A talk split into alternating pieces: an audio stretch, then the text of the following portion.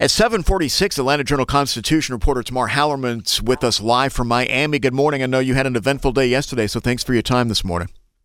Thank you for having me. And I assume by your calm, pleasant greeting there that the city is still standing after all. I'm in Miami Beach this morning, and it's like nothing ever happened over here. So I guess one of two things it was very calm in New York a few weeks ago too. Very little to no trouble there in Miami. Just a very few people showing out for the TV camera, I'd say. So huge law enforcement presence there. Was it unnecessary based on what you saw yesterday, or does the fact that there was no trouble prove that all those cops work, or both? What do you think?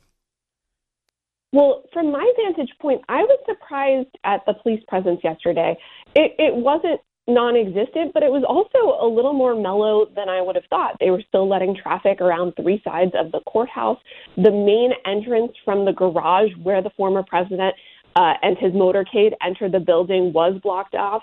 And as we got closer to three o'clock, we started to see more security SWAT teams, Secret Service, helicopters overhead. So they definitely ramped things up, but overall the crowd was pretty pretty peaceful, pretty respectful from what I could see. And you cover, of course, the Trump grand jury here in Fulton County. Our law enforcers were in Florida observing some of the procedures yesterday, and I really guess you could call this kind of a, a dry run for here, huh? Absolutely. Uh, the Fulton Sheriff's Office sent a team to study the security situation in uh, Manhattan back in April. They confirmed they sent some, a, a, team this time. Atlanta Police sent a major as well. Um, the situation in Miami might be a little closer to what we may see in Atlanta rather than New York. We're a little more similar to Florida politically uh, in terms of security. We don't have the infrastructure that New York City has. So, an interesting moment to study for sure.